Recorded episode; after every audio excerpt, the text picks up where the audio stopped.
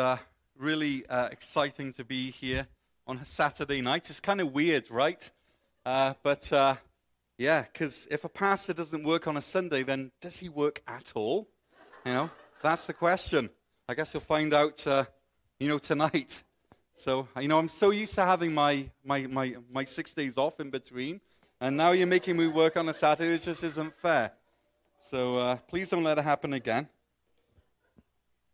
Anyway, I'm, I, you know, I'm, I'm really grateful to everyone with their flexibility and, you know, all the hustling that happened to make our, our project work ministry day happen. And uh, just it, it thrilled my heart to see all these people around just serving and cleaning and wiping down wall, walls and fixing stuff and throwing out garbage and sorting through, you know, things that most of us would never even see that was happening today. And uh, so the, you know, the church is spicker and spanner and cleaner and shinier than it was this morning. And, uh, and so I do want to say thanks. So, so let's all just give everyone a round of applause for uh, all, of your, all of your hard work. Yeah. Yeah, and then as well, just to remind you that we're not having church tomorrow morning. So if you're online and watching this, then that's because we're having a planned power outage tomorrow, which is outside of our control. That's why we're having church on a Saturday night. Uh, but uh, yeah, but this will be online. And so, uh, you know, if you want to watch it again, then uh, you can watch it again tomorrow morning, or there are lots of other churches which you can uh, tune in online or even visit, you know, um, you know, those who are open in the area. So I'd encourage you to do that.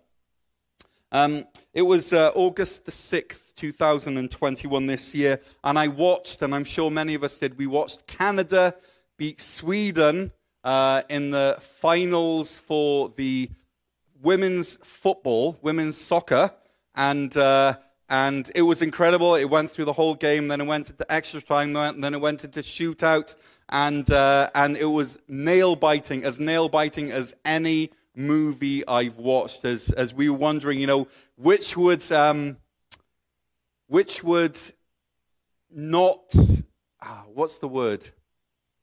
Which would crumble under the pressure first, right? And, uh, and it was incredible, you know, to see Team Canada win and uh, win the world, uh, win the Olympics. Uh, which was in, in, incredibly exciting. And, uh, and the captain, of course, is Christine Sinclair, and uh, you know who is the greatest international goal scorer of all time, regardless of gender.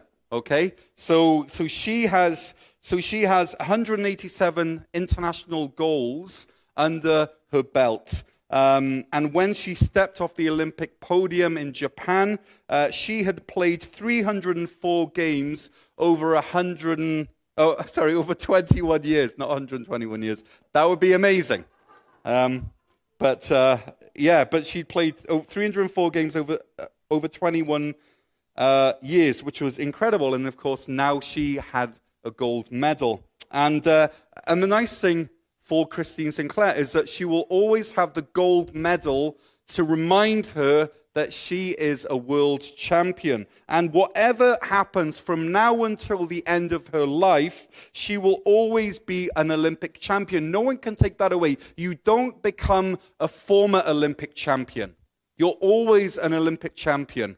Uh, until the end of your life. And, and so she has that, and no one is able to, you know, to remove it from her or to take it away from her. Let's uh, turn uh, this evening to Galatians chapter 3, verse 1. If you have your Bibles or your Bible apps on your phone, then, uh, then you can turn there with me, and we will also have it up on the screen. So here we go. Uh, all right. So, uh, yeah, Galatians chapter 3, verse 1 says this You foolish Galatians, who has bewitched you?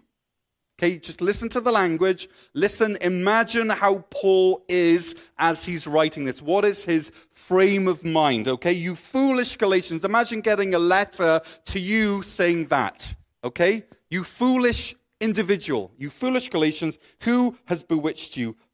Before your, your very eyes, Jesus Christ was clearly portrayed as crucified.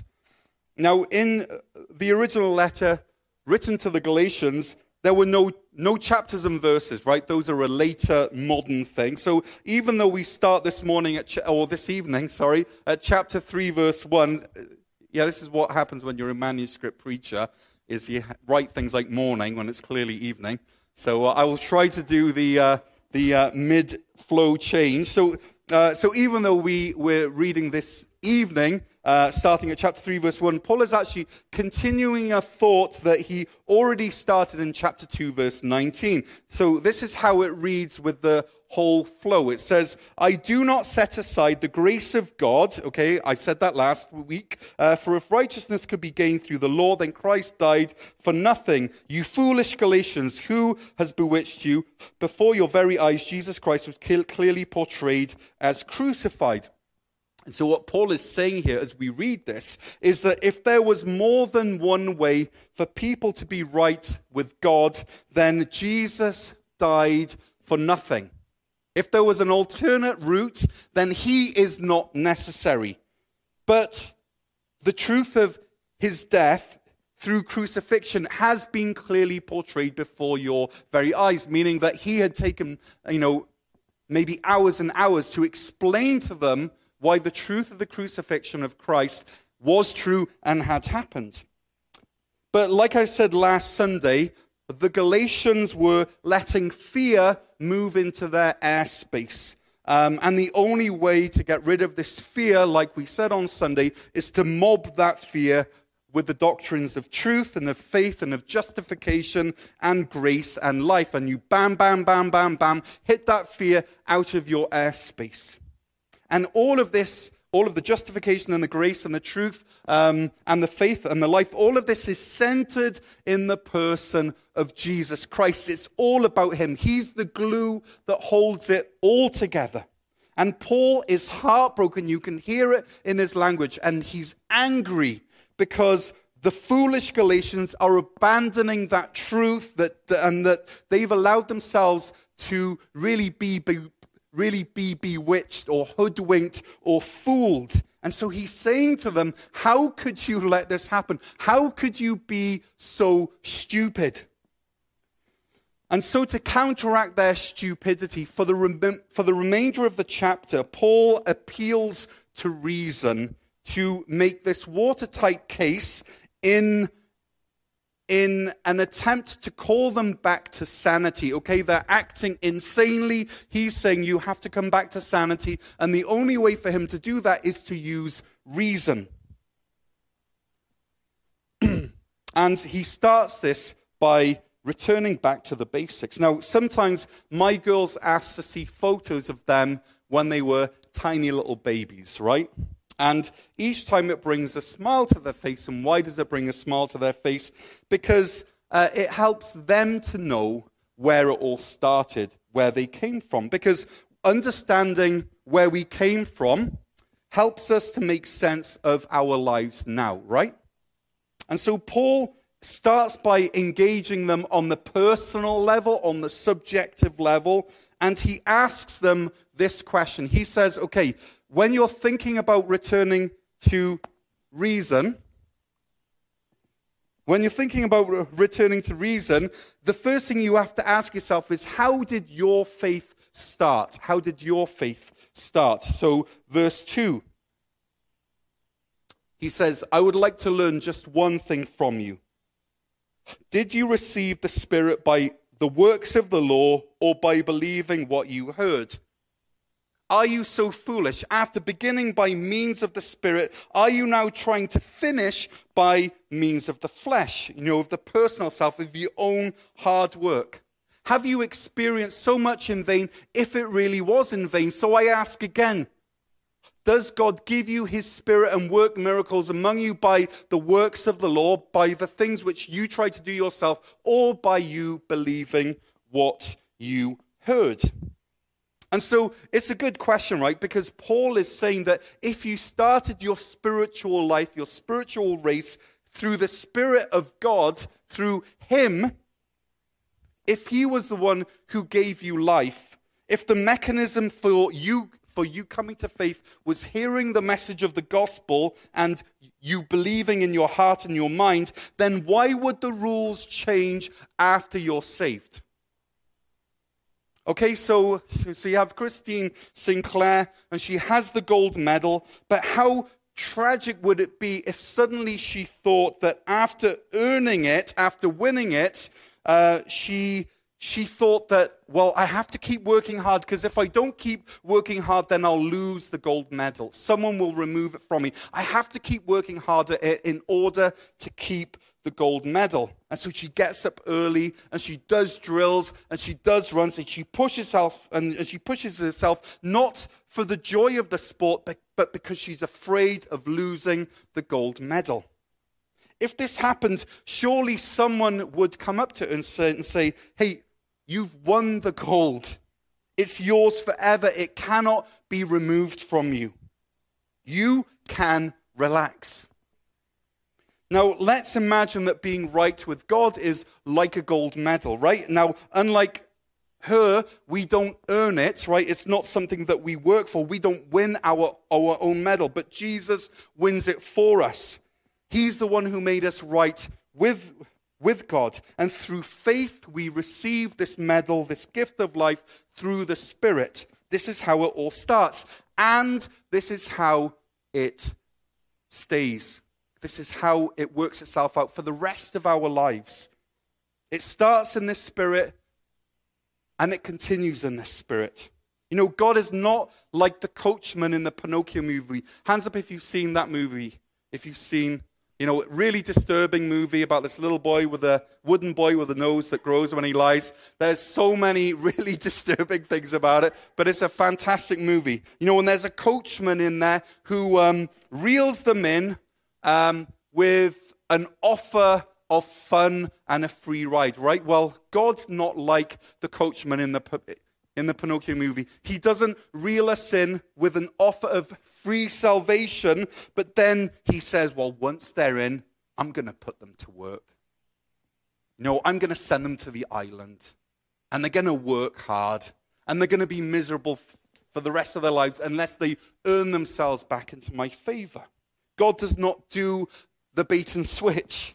And so Paul asks them, he says, How did your faith start? How did it begin? And the answer is by the Spirit and not by the works of the law. And this free gift that started by faith continues to be a free gift afterwards that never changes all the way through life, right up until the end. It's a free gift. Once we have the gold medal of faith in Christ, it's ours. We don't have to work to maintain our gold medal status. In a sense, we can relax. And so Paul answers this subjective faith question How did your personal faith begin? And the answer is through, through the Spirit. And his, his aim is to bring the Galatians back to sanity, remember, by using reason. And then, and then Paul moves beyond the issue of subjective faith to your own personal experience to objective faith, to um, faith as a larger thing. And, uh, and so he asks this not by asking, How did your faith begin? but he asks the question, How did the faith begin? How did it all start? You know, this whole thing of faith in God and a relationship with Him, how did it start if you go back to the beginning? And for that, he takes us back to Abraham. And Abraham is known in the Bible as the father of faith or the father of the, the faith. So it makes sense for Paul, as he's trying to reason them back into sanity, to use Abraham as his example. Verse 6 So also Abraham believed God, and it was credited to him as righteousness. Understand then that those who have faith are children of Abraham. Now, here's the thing the Judaizers said that Abraham is our father because he's the father of circumcision. He was circumcised, they reasoned, so we should all be circumcised if you're a male. After all, God Himself said to Abraham, As for you, let's see if I have this. No, I don't have this, but, but He said this in Genesis 17, verse 9. He said, As for you, you must keep my covenant, you and your descendants after you, for, for the generations to come. This is my covenant with you and with your descendants after you, the covenant that you are to keep. And then he says this every male among you shall be circumcised, right? And so the Judaizers said that he's the father of circumcision. And so they said that if anyone wants to be children of Abraham, then they have to be circumcised because that's what God said to Abraham. And they seem to have a point, right? Because, you know, the Bible says that in Genesis 17, verse 9. But then, you know, if you imagine that Paul's in this kind of high stakes game of theological, maybe Texas Hold'em or something, right? And he's, and then he does this incredible maneuver because they show him their cards and their cards say Genesis 17 verse 9, you know, that God said to Abraham that they have to be circumcised. Everyone has to be circumcised. But then, but then what Paul does is amazing. Is that when they show him Genesis 17 verse 9, Paul gets his hand out and he shows them his cards, and his cards say Genesis 15 verse 6. And he goes all in on this. And what Genesis uh, 15 verse 6 says is this it says, Abraham believed the Lord, and he, the Lord, credited it, his faith, to him, Abram, as righteousness. And so, and so what Paul's saying here is that if you're going to quote Abraham at me, then I'm going to quote Abraham at you to make my point. And Paul knows that he has a winning hand because Genesis 15, verse 6 is two whole chapters earlier than Genesis 17, verse 9.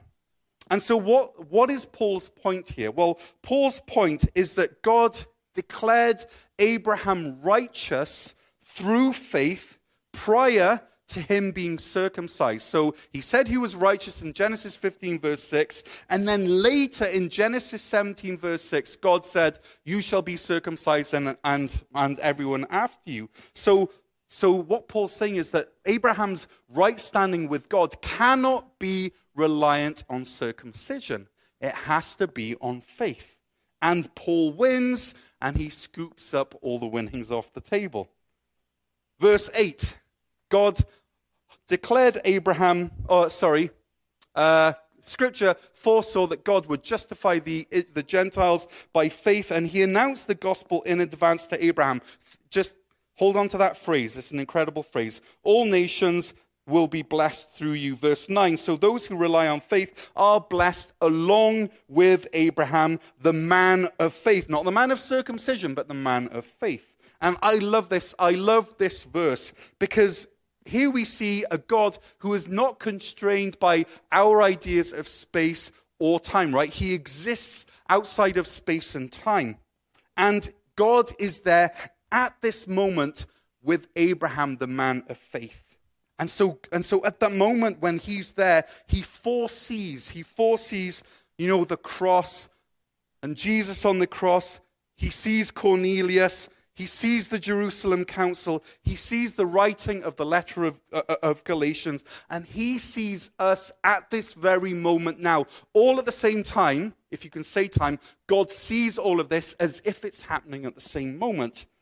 And then he sees, you know, the gospel as it spreads in the book of Acts. He sees the missionary, his, um, missionary efforts throughout history. He sees all that's going on, the salvations and the conversions and the, uh, and the revivals. And God knows that his goal is to justify, you know, the Gentiles, which is all of us, unless you're ethnically a Jew this evening. And with all that in mind, or he sees all of this and he says in this moment in Genesis chapter 15, he says to Abraham, All nations will be blessed through you, and that is the message of the gospel that God is announcing in advance to this man of faith. God is showing his hand. Now, of course, you know, Abraham has no idea what God has in mind, but God is crystal clear in what he means because scripture which is inspired by God and written by God Himself, foresaw that God would justify the Gentiles by faith, and He announced the gospel in advance to Abraham. You know, you know, can you think of how amazing this news is, you know, for the Gentiles over in Galatia who were under pressure to be circumcised so that they could, quote unquote, really be children of Abraham. And what Paul's saying is step away from the knife, Step away from the knife. You don't need circumcision to be Abraham's offspring because Abraham's genealogy is traced uh, through faith and not circumcision, which means that anyone is allowed in on the basis of faith alone. This is incredible. And we need to hear this too, right? That, that God welcomes us even when we feel unworthy. In, in spite of our unworthiness, maybe because of of our unworthiness. He welcomes us in at that moment, not once we've proved our worthiness through jumping through hoops. Verse 10 For all who rely on the works of the law are under a curse. For as it is written, everyone uh, curses everyone who, who does not continue to do everything written in the book of the law. There's this uh, restaurant down in Texas, you know, everyone knows that in Texas everything is big. You know, the big hats and the big state, big state and the big oil rigs and big everything. Well, there's this thing in Texas called the Big Tex Superburger. And this is what this website um, says. The website is called coup.com. And it says this that the Big Tex Superburger features a 4.5 pound all beef patty which is the equivalent of 18 quarter pounders. It also boasts 12 slices of cheese, pickles, lettuce, tomatoes, mayo, and mustard. At $25, this hefty hamburger will take a bite out of your budget. But if you can gulp it all down in an hour, then it's free. And Big Tex Papa's owner, Samuel Baratza, says that no one has been able to finish the burger so far. Hands up if you think that you could eat this 4.5 pound mammoth. Okay, Shannon. Well, you go down there and video yourself, and we will uh, rejoice. and maybe get your stomach pumped. but the only way that you can get the burger for free is if you eat all of it every single bite. And the only way that you can get into God's good books um, is if you fully and faithfully observe every single iota and paragraph and subparagraph and footnote of the law. Which is why the Pharisees created 613 extra laws so that they could uh, somehow take account of every possible eventuality and hopefully create a path of righteousness that would lead you to God through the law. But it's impossible. And Paul says that, that this law is a curse because it's impossible for us to fulfill. No one can eat a 4.5 pound burger in an hour or less, but you have more chance of doing that than ever fulfilling the law. And if you don't eat the burger in an hour, then you've got to pay full price. And if you don't fulfill the law, then you've got to pay full price. Verse 11 clear, uh, clearly, no one who relies on the law is justified justified before God because the righteous will live by faith. Verse 12, the law is not based on faith. On the contrary, it says the person who does these things will live by them. And so Paul's saying that in verse 12 that if you choose the way of the law in the you know the way of self-righteousness trying to earn your way in, then you've made your choice. You've made your bed, now you have to lie in it. But the idea that someone can obey the law in all its fullness is fake news. It's false. It will never happen. But that's okay because the real news is, is really amazing. The real news is that the righteous will live by what? By faith. Just like Abraham lived by faith. Now, this phrase, the righteous will live by faith, is in quotations, as you can see on the screen, because it means that Paul is quoting from a passage in the Old Testament. And actually, he's quoting from Habakkuk chapter 2, verse 4. Um, and in fact, in our passage tonight, there are seven such Old Testament quotations, Old Testament references. And so Paul knows that his, um, that his point of us being saved by faith is not a new idea. He's rooting it in the Hebrew scriptures. This isn't something new that he's just made up. Now, there are two ways for us to understand this phrase from Habakkuk chapter 2, verse 4. Paul writes it like this that the righteous will live by faith. and we've already explained this, but if you read the original text in Habakkuk chapter, three, uh, chapter 2, verse 4, it actually says something else. It says this The righteous, the, the righteous person will live by his faithfulness. It's not exactly the same. There's something else being said here. So, what is it? Is it, is it that the righteous will live, live by faith? Or is it that the righteous person will live by his faithfulness? Because living by faith sounds like I'm totally trusting in Christ, but living by my faithfulness sounds like I'm kind of earning my way in. That as I'm faithful, I will live. Well, what if it's actually both? What if it's a mixture of the two? What if the way for us to be right with God is by our faith, not in our faithfulness, but in Christ's faithfulness? That the righteous person will live by Christ's faithfulness.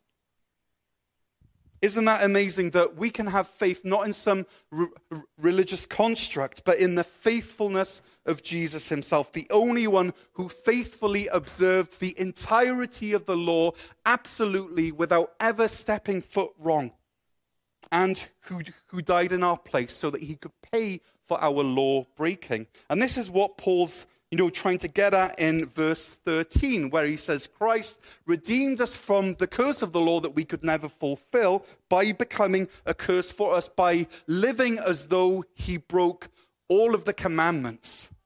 For it is written, curses everyone who is hung on a pole. Now, this, this next verse, okay, so we see that Paul is building a case. He's building a case. And so, this next verse, I want you to listen to because um, it will blow your mind. It is so uh, full of amazing truth. Uh, so, you know, this next verse, we should be reading it, we should be meditating on it, we should be memorizing it, we should be muttering it over and over again. So here's the next verse He redeemed us in order that the blessing given to Abraham might come to the Gentiles through, G- through Christ Jesus, so that by faith we might receive the promise of the Spirit. Amen. That's amazing. He redeemed us in order the blessing given to Abraham might come to the Gentiles through Jesus Christ, through Christ Jesus, so that by faith we might receive the promise of the Spirit. And so when we look at verse 12 to 14 of Galatians chapter 3, and when we compare it with Habakkuk chapter 2, verse 4, here's what we understand. We understand that Christ took our curse upon himself in his faithfulness. And we take his blessing upon us in faith. And when we have faith in his faithfulness, we live.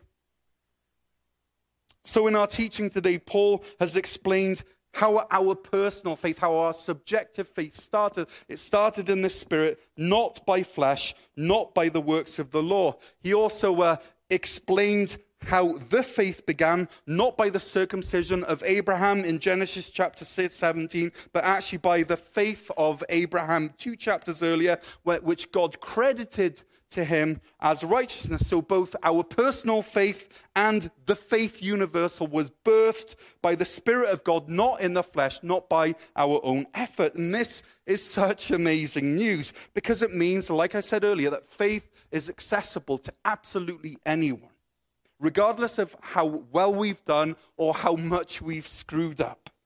In Jesus, we've won a gold medal through the Spirit, and our gold medal status continues in the Spirit. We don't have to work to maintain our status in Christ. Next Sunday, we're going to look at um, uh, Galatians uh, chapter 3, verse 25 to chapter 4, verse 7. So feel free to read ahead. But, but um, you know, I want to leave us with this thought that, that, this, that Christ's doors to salvation is open to absolutely everyone.